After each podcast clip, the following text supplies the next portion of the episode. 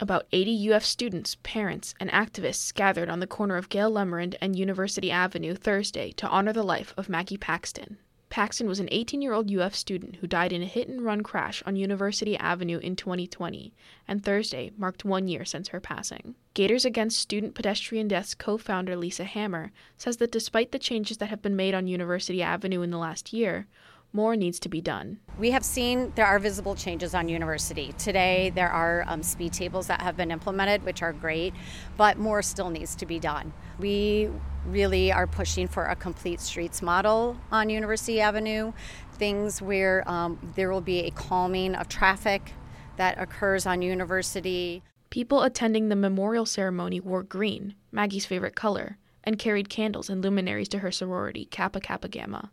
Maggie's friend Jack McKinney says he hopes people remember Maggie's humor and heart. Maggie uh, was one of a kind, and I think everybody knows that. And uh, the amount of love in her heart for everybody, and the amount of uh, humor and beauty and all the great parts of her were the best. They were maxed out at 100%. Hammer says she hopes that the Florida Department of Transportation, the City of Gainesville, and the University of Florida will work together to implement better solutions to ensure student safety on the busy street lining campus. Julia Cooper, WUFT News.